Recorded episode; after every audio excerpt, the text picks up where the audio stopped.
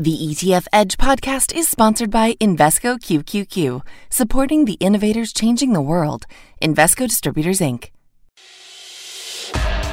Welcome to ETF Edge, the podcast. If you're looking to learn the latest insights on all things exchange traded funds, you are in the right place. Every week, we're bringing you interviews, market analysis, and breaking down what it all means for investors. I'm your host, Bob Pisani, just back from a week in the Caribbean. It was packed, folks, believe me.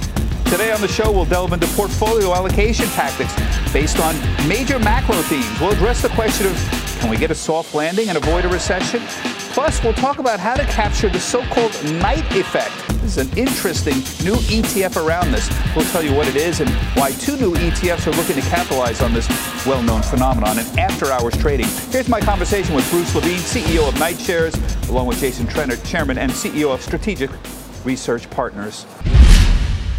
Now, Jason, you're one of the very best people I know at the 30,000 foot view of the world overall. Tell us where we are right now on stock prices and, and what side of the whole recession slash soft landing debate do you come down on? Well, as far as stock prices go, Bob, I think uh, the good news is a good portion of the multiple compression, I think, is behind us due to expectations for higher inflation. Uh, the bad news is that I'm not sure we've seen the earnings adjustment uh, that people are uh, anticipating uh, yet. Right now, if you look at S&P 500 operating earnings, they're still still forecast to be up about 10% next year. We think that's going to be more like four four percent. Uh, and that maybe leads me to the second part of your question, which is we're, we're more in the, the soft landing camp uh, right now. Uh, although I have to say, history is not really on our side on that. Generally speaking, it's, it's very hard for the Fed to pull off a soft landing once inflation has gotten away from it. And of course, but that impacts the whole earnings outlook. If you're on a soft does. landing side, maybe you're going to get 4% increase in earnings instead of 10 as some people are expecting. But if you're on a recession side, we could be down 10%. Yeah, earnings, you know, in, in typical recessions, earnings fall about, th- reported earnings fall about 30%. So it does make a big difference. Uh, the good news is that you do have um, you have pretty tight labor markets. You still have a pretty easy Fed, and you still have a lot of uh, excess savings in terms of consumers uh, and corporations. So um, hard landing is hard to forecast right now. Uh, it, it, seems to be, and we, are going to give the Fed the benefit of the doubt for the time being. You know, um, Bruce, you have been in the ETF business for a long, long time. I mean, many, many years, decades even, even longer than I have. And what's amazing to me is the resilience of the ETF structure. We've had a rotten year. The S&P is down 20%, and yet we still get inflows into plain vanilla ETFs overall. It's the resiliency of the structure that's amazing to me. Uh, you're a veteran. What do you see happening in the second half of the year in the ETF business? Yeah, I think the ETF structure has always been the, the gold standard for innovation, and you, all the good ideas come out in the ETF structure you know, that's going to continue. Uh, the, the investors have spoken, they like the structure, and so, you know, the markets, I sort of agree with Jason, they'll be kind of shaky for a little while, uh, but when they respond, you'll see probably record flows in ETFs. Yeah. You know, um, I want to go back to you because you've gotten into the ETF business this year, which I find very interesting. Uh, yeah. that after all these years of being a big strategist, now you're getting back into the ETF business. You launched the Strategas Macro Thematic Opportunities ETF. This was launched in January. Actively managed, you're looking to outperform the broader market by providing exposure to multiple macro thematic. This is right up your alley. But tell right. me about what's what, what's the so, idea. Here? So the you know the idea, Bob, is that all of our clients are institutional investors. So we do written research, we visit them, uh, but there was no ability for individual individual investors to access our work in any way. We thought this was a way to do that. Uh, we are very thematic in our approach, and the idea is that we're actively managing the themes. So we focus on what we think are the biggest drivers of stock prices at any given time, and do our own quantitative analysis to pick stocks to, to play those themes. So the themes now are, as you might suspect, uh, higher inflation for longer, uh, quantitative tightening. Uh, we want some cyclical defensives uh, in, in the portfolio, and we also like the idea of deglobalization uh, after, uh, after COVID and after uh, Russia invaded Ukraine. So all those things taken together, I, I think it gives us an interesting uh, portfolio. Certainly pretty um, pretty levered yeah. to commodities and, and oil prices, uh, which worked out really well at the beginning. It hasn't worked out so great lately, but we're optimistic about the second half. So when I look at the main holdings, we always want to look at what your Yeah. top five, seven, eight holdings are. I see a lot of commodity names. Uh, I see Occidental. I see Nucor. I also see the dollar, the U.S. dollar. yeah. What, what's the re- rationale? Well? I can listen- understand why commodities, because all all the ma- macro guys are really into commodities right now still. But what's the dollar? Yeah, well, the, the dollar really is right just- about that. the- the- we've been, been right, but you know, listen, the dollar. I, I, uh, it's hard to see another. Certainly, Bank of Japan or ECB are way behind the United States, and they're taking a big gamble. It seems to me. Um, it, a weaker currency on their part helps their exports, uh, but uh, but it, it provides real risk to their consumers. But you, they don't. The Bank of Japan and the ECB don't seem to be even in the ball game as far as trying to fight inflation. Whereas uh, whereas the Fed, Yeah. even though it's late, is fighting. It's clearly fighting inflation. So their weak currencies are going to make imports very expensive for them. E- Exactly. It's remarkable how how strong commodities have been, even though they've weakened recently. It's it's amazing how strong commodities have been, despite the fact that, that the dollar has been as strong as it is. One wonders what commodity prices would be like if the if the dollar weakened. I, and, and just as a tourist, I was just in France uh, on vacation. I marvel it was a dollar four uh, for Yeah, the euro. It was a dollar twenty-five. Not You're- that yeah, you're. I kind mean, of- that's- yeah, through the know, IPO That's worth price. buying a couple of uh, Yeah. glasses of rosé. Yeah, and, you bet. You know, a few nice shirts overall. Um, uh, Bruce, you ran the ship at Wisdom Tree for a, a long time, but what's amazing is this new firm that you've got. Yeah. You've got a new business going here, and uh, it's related to after hours trading. Um, your firm, Nightshares, you've got this new firm. You launched two ETFs in the last two weeks. Uh, the Nightshares 500 ETF, the 2000 ETF. Uh, both are seeking to capture this effect. You call it the night effect, which is a phenomenon whereby you say overnight markets generally outperform daytime trading sessions on a risk adjusted basis. That's an Yeah. important word, Yeah, yeah. risk adjusted basis. Um, so explain how this works. Yeah. Tell us what, what are you owning here Yeah, and yeah. what's the rationale for this? I mean, the research that launched us was just incredible when I first saw it. You know, just how persistent and powerful this effect was. That most of the return you were getting over time was coming in the night session. So the night session is I buy at the close and I sell the next morning at the open. And the- It's that simple, though. that You're not trading in between. And then I'm sitting out the day. You're exactly. buying at the open and Yeah. selling at the every day on a daily basis. And what, what the research showed that was phenomenal was how poorly rewarded and volatile and noisy the day session is. That was the thing that really struck us. So, for example, in the case of small caps, over many, many years, the daytime return is negative on the Russell 2000. So, so we have two funds, uh, large cap and small cap, that are trying to, uh, you know, capture this effect for investors. Now, let's assume that this is correct. I, I'm, I'm, I'm not disputing you, but Yeah. I, I'm, I'm sure there's people who would dispute this. But why does this occur? Why, why does this effect actually you know, happen? again, assuming this there's some academic literature, lots of it actually, and there's sort of a few few reasons. One is news flow happens when markets are closed, whether that's earnings or M&A. Uh, M&A is very positive for the markets. Earnings on balance positive for the markets. So you have to be invested overnight to catch that. And then there's a lot of structural re- reasons, uh, sort of de-risking that happens at the institutional level. You know, people have this sort of desire to go home uh, flat sometimes so they can sleep at night, and, and so they leave something on the table for the, the other investors. Yeah. So I want to make clear what buying at the at, at the start of the after hours Yeah. session. There's really three sessions in my mind. There's a, a pre-open that's four or a, a, 4 a.m. to Yeah. you know in the morning uh, that's out there. Uh, there is four to I guess 48. There's a regular hours is 9:34. Then Yeah. there's after hours, right? Four to Yeah. four to So- four to eight p.m. Eastern time, right? Yeah. W- w- tell us what's where you're buying Yeah. and selling. What's what's So our goal, all our research was done this way, and it's the goal of the fund, is to get as close to the 9:30 New York open and the 4 p.m. New York close. So this morning, the fund, right around 9:30, got out of its position and it's sitting in cash. So you know, it took a hit overnight with the rest of the market, but it's now down less. For example, our fund NSPY is down less than SPY because the market continued lower so today. when are you buying? Uh, what and so that tonight at 4 o'clock, we'll go in and buy. four o'clock? That's Yeah. when you buy. And so we're sitting sort of in cash and treasuries thr- throughout the day. Jason, you have any any thoughts on this? I mean, there there are markets where it seems that there's an awful lot of activity. But in general, you know, my overall experience with professional investors, they constantly come on and say, be careful about in the after hours. Liquidity is much thinner. The bid asks are much wider.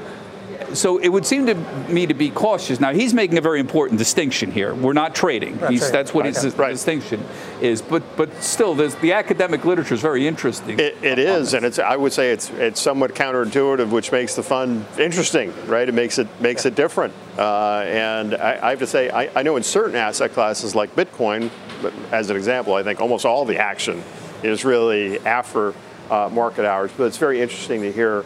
Uh, this uh, this academic literature, particularly regarding small caps and maybe mo- even less liquid names than maybe the Yeah. larger cap names, Yeah. where there's probably a lot more that goes on that moves the stock. I would imagine. Absolutely. I mean, this thing we call the night effect exists on individual stocks, lots of smaller ETFs, but we wanted to start with the large liquid indexes where we could use the futures market just to, del- to deliver it very efficiently. Yeah. But this thing with the small caps, Yeah. your contention is we're talking about the Russell, right? Russell too, yeah. That overall it's a negative return during the day hours. Yeah. And With, with, a lot, with a lot less, uh, sorry, a lot more volatility. with more volatility, Yeah. right? Um, so you're even risk adjusted, of course, here. Yeah. And we still don't know why this effect actually happens. I mean, if I mean, I'm trying to think of efficient market hypothesis here. Yeah. Why would this effect actually happen? Everything would smooth out in the long run, it would seem to me. But It seems to be this sort of institutional de-risking, this desire to. Um, uh, one of the professors called it an illusion of control, right? If the markets are open, I can trade out of any position, but if they're closed, I'm sort of a dead duck waiting for the open. And, and so they, uh, there's a sense of leaving things on the table. really, Yeah. Okay, so let me just. i- i- i- do you think there's a future doing this in an after hours? I mean, I had some people on who are seeking to start Yeah. an exchange that Yeah. want to operate 24 Yeah. hours around the clock now. There's people seeking to do this. I know Robinhood at one point wanted to have what they call hyper extended hours. I think in Robinhood you could trade until Yeah. 6 p.m., but they want at one point they were talking about it about doing hyper Yeah. extended trading. Is is this?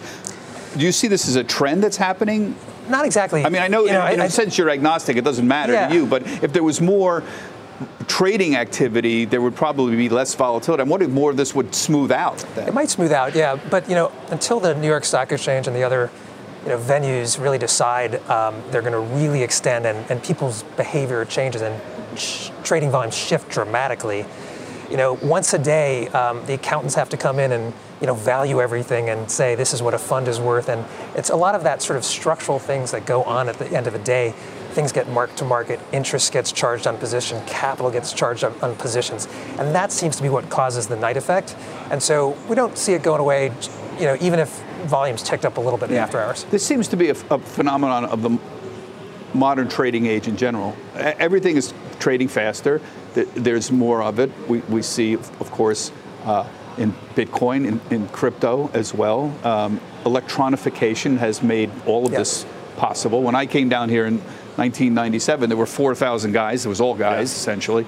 Here, sitting here, right around us, that had 80% of the volume, all happened on the floor with a bunch of guys yelling at each other in Yeah. 19. It's hard to believe in our lifetime. Yeah. And now the floor has, I don't know, 15, 18% Well, the- of the volume. In the 70s, they, I believe they had to close the market twice a week uh, during the paper crunch just to keep up with the just to keep up with the back office, Hmm. right? So now with electronification, I mean, there's really no. It doesn't seem like there's many constraints in terms of, of where, did, trading. where did you come up with this idea? It's a, it's a curious, because Yeah. know, loo- looking at it to me, Yeah. uh, it's always been, you know, thinner Yeah. trading, higher volatility, it seemed to me, wider bid ask, kind of risky for people to trade. But you've seemed to have made an observation that, well, independent of all that, Yeah. the market actually does this. Yeah, so we have a sister company called AlphaTrAI, and they have a great research team. They were running a hedge fund, and they were using this signal in the hedge fund.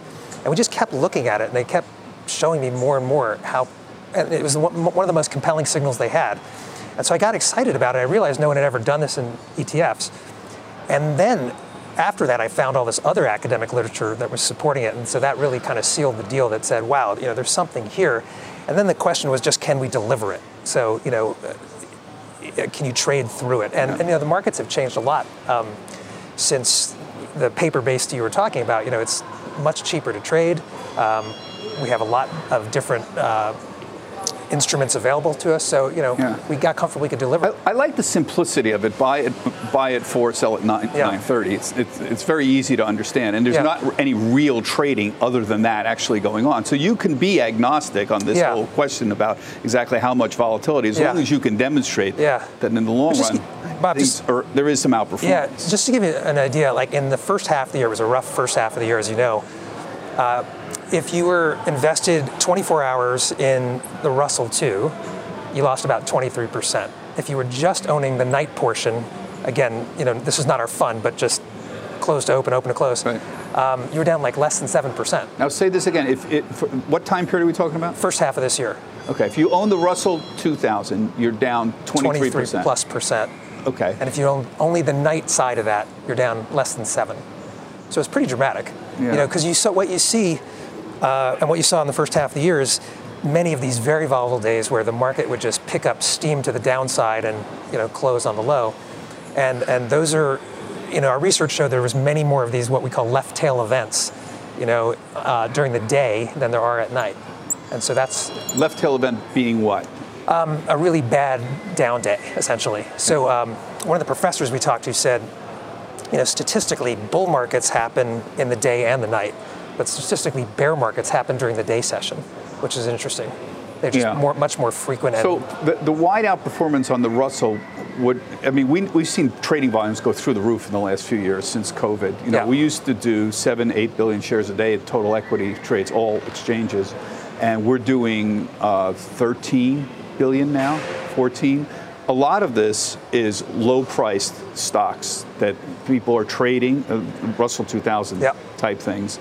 And I'm wondering if that's, you know, might be one of the phenomenon where you get people trading in after hours. uh, You, you know, the, Yeah. Reddit crowd. It's sort of an outdated phrase, Reddit crowd, but th- that may be a factor here as well. I'm just trying to figure out Yeah, why this happens. I know, I know. It, it, it's, it's a strange thing, right? It struck me as strange when I first saw it as well, but then I really watched it, and, and it's just so persistent. Uh, you know, the meme stock craze uh, is an area where you saw a huge night effect, actually, uh, in meme Well, stocks. well, there you go. yeah. Yeah, because they wanted to trade after hours, right? Because the, the chat rooms never ended. They're, they're, they're always working some way or another, right? Yeah, yeah.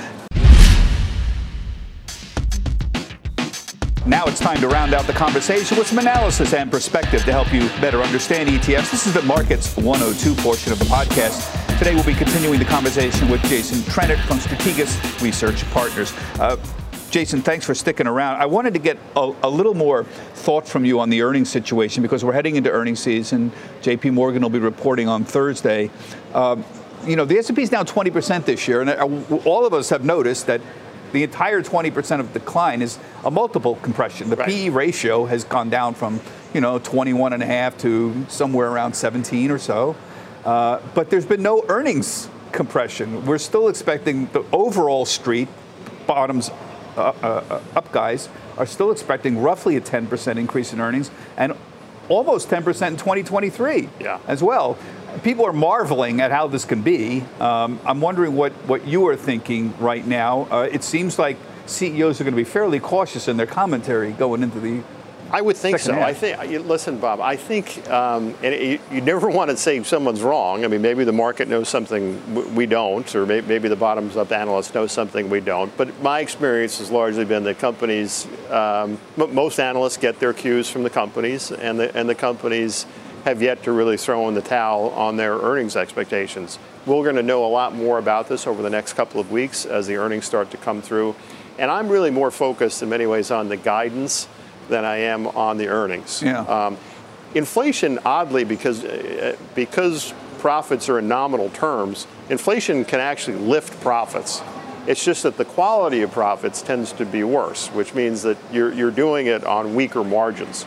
And that's another one of the reasons why, generally speaking, the multiples come down because investors aren't as willing to pay up for earnings that are really just off of Yeah. top line. We, we have seen th- these margins have been remarkable. You know, they historically, they used to be seven, eight, nine percent, and then all of a sudden during COVID, we were we were 11, and then last year we were 13 and a half. Right. I think it was the second quarter. It was like all-time record. The corporate America proved itself remarkably resilient. They they cut uh, their spending dramatically during COVID. They cut real estate costs, they cut labor costs, they cut transportation, they cut everything they could. They used technology to become more efficient. And then when the revenues came back, a lot of that money, increase in revenues, went back to the right to the bottom line again because they were operating more efficiently. Um, this is classic capitalism in a sense. Yeah, I mean, I, my own view, though, I would say, Bob, is I, am somewhat skeptical that that's that's sustainable. Uh, part of the reasons why costs stayed relatively low is by fiat. The company, no company right. could really right. open. If certainly if you're a service-oriented uh, company, it's pretty hard to keep, let's say, labor costs down uh, indefinitely. And you can, you, for most companies, about 70% uh, of costs are labor. Uh, and as we can see just from Friday's report, payroll employment report, uh, average hourly earnings are up 5%. So my own opinion is that margins are likely have peaked for this cycle and are largely going to come down. I do think there, there is some relief that's coming on the commodity side for more manufacturing oriented companies, so that's that's good. Uh, but labor, I still think, is is a little bit of a sticking point. You know, yeah. it, it, wasn't too long ago where people were saying, "Gee, if we could only get if we could only get uh, the average uh, hourly rate at $15 an hour, all of our problems would be solved. There'd be no yeah, more income inequality. And, and here we are three or four years later, and uh, everyone's uh, making you, 15 you, can't, you can't get anyone to work for $15 like an hour, right? right? And you still yeah. have a lot of the same What about issues. that fact? I, you know, I was just in, in France on vacation. It, it was amazing to me the French are complaining that they can't get people. It seems to be a worldwide phenomenon, not just the great you know resignation in the United States, but the, the, the bartender at my hotel in Paris bitterly complained that we have no one coming to work anymore. Yeah. I mean, I think. What is this phenomenon? Not to sound overly conspiratorial or, or uh, get politics into it, but I think, I, I, as a businessman, I, I, think you get precisely what you incentivize. And I think um, in, in, order to deal with COVID, uh, a lot of governments have largely subsidized people to stay at home. And people got used to it, and they mm-hmm. found other ways to make money, and they, there was probably some accumulated savings uh, from some of the transfer And they started payments. new businesses too. Eh, precisely. So, I mean, I think over time that impact will wane, and people will have to come back to work, especially if the economy slows. But I think in some ways it's not that surprising. In the U.S., as an example, we dumped five trillion dollars into a $21 trillion economy in 12 months. So 25% of the economy, it, uh, we, we just printed the money, put it into the economy, and uh, in some ways, not surprising you get inflation. It's also not surprising that you got very, very rapid uh, economic growth out of that. The thing is, at a certain point, the hangover will come, the bill will come due. I think that's starting to, it's obviously started to come in the form of inflation. I think it'll also start to come uh, yeah. in the form of, of, slower growth as well. And, and, this COVID thing that does not go away, uh, no one wants to talk about it. It's like, you know, your, your batty uncle that's right. in the room. Nobody wants to acknowledge that he's actually there, uh, but it's there. Right. Uh, and when I was traveling, uh, I, I was in uh, London, I was in Heathrow. I was in uh, Marseille airport. I was in St. Martin uh, a few weeks ago. Nobody was wearing, 5% were wearing masks right. um, that were out there. Everyone seems to have ignored it, and yet we know it's not really going away. I'm wondering what, if any, impact that still has going into the fall. Yeah, it's, it's hard to say. I think its impact on um, its true impact on people's willingness to go back to work. I don't think is it may be used as an excuse. Yeah, I, I, not to say that it. it's not. It, it, I, we know that there are very vulnerable um, populations, and, and for them, obviously, it's a very real and valid concern. I would say I think we've learned over the last couple of years for, that for most young, healthy people, um, it's uh, it can be dangerous. You should take care of yourself, but it's not something that's going to prevent you or should not prevent you from going back into the workforce. One of the things that's been very difficult, as you know, is the labor force participation rate in the U.S. has remained very low. It is very hard to get people back to work. I, in my opinion, that has more to do, again, with the incentives, the financial incentives that we've set up, uh, than it, it, has with uh, the health impact. But certainly, COVID, uh, we have to live with COVID, uh, and I think we've learned also, with the benefit of hindsight, that the costs associated with shutting the entire economy down may have been greater than some of the benefits, uh, especially again for, for younger, healthier people. For, for vulnerable populations, obviously, um, that was a good trade. But for a lot of the rest of us, impact on our children, our families, all the rest Right. of it, it's been Pretty, But you can't. It's, the problem is you can't separate them. I mean, uh, the, when you say the more vulnerable, you're talking about my 93 year old mother. Is essentially. Yeah. So how do I separate? I have an that out? 86 year old mother too, I, I, and it's it's very difficult. And maybe you, you uh, obviously there's not much. I think particularly uh, when it comes to a society, keeping the schools open, in my opinion, is a critical element. I, based on our analysis, it's a critical element in keeping the wheels turning in a society. Once schools close, a lot of things shut down just given the way most families operate. Usually, obviously, one parent has to stay home to take care of the child. It makes it very hard for that person to go back to work. And so here again, I, you know, I'm praying that uh, mercifully we don't have another big outbreak of, of COVID, but if we do, we, we learn to figure out a way to at least keep the kids back in school Yeah. uh, so that uh, the overall economy can, can continue to move forward. And, and what about Russia, Ukraine? Here's the other third crazy thing that we've, we've thrown into this this whole mix. You know, it's it's amazing to me it, the, what's happened. If you would have told me four years ago, you know, there's going to be a global pandemic outbreak, and you know, a million people in the United States are going to die. And some millions of people overseas are going to die too, and we're going to shut down the global economy for a full year and partially shut it down for another year. I, we would have said you were crazy. right? It- literally, this is a science fiction story, and it actually happened. And it actually happened. And we li- and now it's sort of like normal. We're living through that. So that in itself is a seismic event. Right. Then you have China shutting down. Then you have the Russia-Ukraine war. Everyone said you cannot have a conventional ground war in Europe anymore. Nobody's going to do that. It's gone as an idea, and it happened. and it happened. So any the market would have been had a cataclysmic time dealing well a difficult time dealing with any one of those three things: shutdown in China, uh, Russia, Ukraine, and uh, you know the global pandemic. And yet we're doing all three at once now, Yeah. And the S and P is only down twenty percent. Yeah, I mean, I think again, though, Rob, I think that's partly due to the just the enormity of the response, both monetary and fiscal, that we've had to the to uh, to the pandemic in particular. Um, so, but I, I think one of the things that those, I, I think both the pandemic and the the war between Russia and Ukraine, one of the big impacts, and we talked about it in our ETF, the Strategas Macro Thematic Opportunities Fund, is this idea of deglobalization. I, I think I think there was a, since the Berlin Wall came down, there was generally a hope uh, and a bet, really, that uh, the more trade we did with other countries, the more Western they would become in, in their values. And I think between the pandemic and China uh, and the war and Russia, I think people are reconsidering Right. just how far uh, deglobalization uh, or assume- globalization can go. If we assume that globalization gave us real benefits of efficiency, lower cost, lower interest rates in general, less financial friction, it would be reasonable to assume that the opposite, deglobalization, would be higher inflation, less efficiency. Absolutely. I mean, if you're going to have to replicate, you, you, you know, a fab plant in Texas that you have in Taiwan, Right. that argues for less efficiency. Absolutely, on higher costs. Um, I would say also higher, probably higher military spending, higher defense spending, Yeah. other things that where there was a, a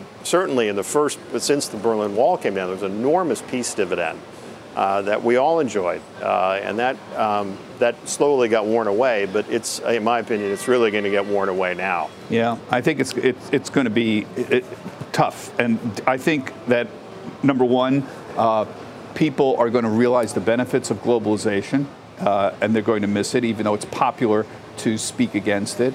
Um, and I think it's just going to be a lot more difficult. I also think that everybody who's now claiming that the Federal Reserve are a bunch of fools because they pumped too much money in the economy and now we're going to have to deal with the effects of that. You know, where were they in 2009 when the literally the world was falling apart and they stepped in? Yeah. And the only thing they realized afterwards was they didn't do enough.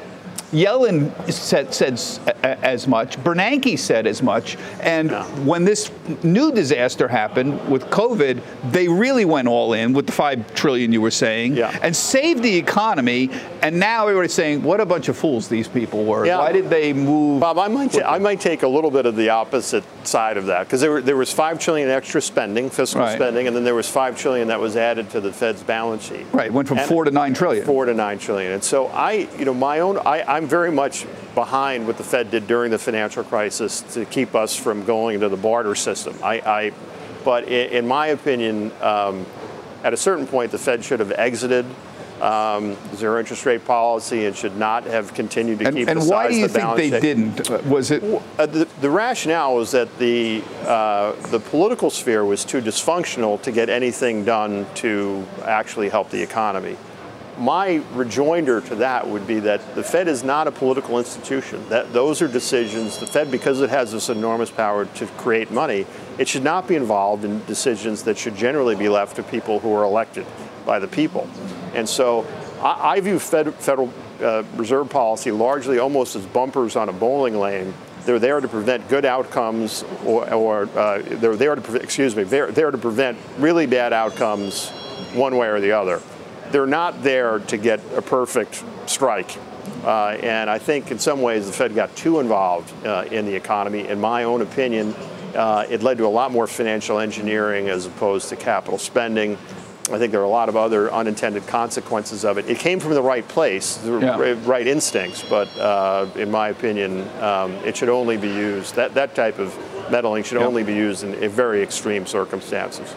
Well, you could argue it was a pretty extreme circumstance, but those are very fair observations. I thank you. Folks, we've gone a little longer than we normally do, but uh, I've got one of the big strategic thinkers uh, with us and an old friend of mine, so I took a little more of your time than I normally would. Jason Trennert, Chairman of Strategas Research Partners, thanks very much for joining us. And thank you, everybody, for tuning in to the ETF Edge podcast.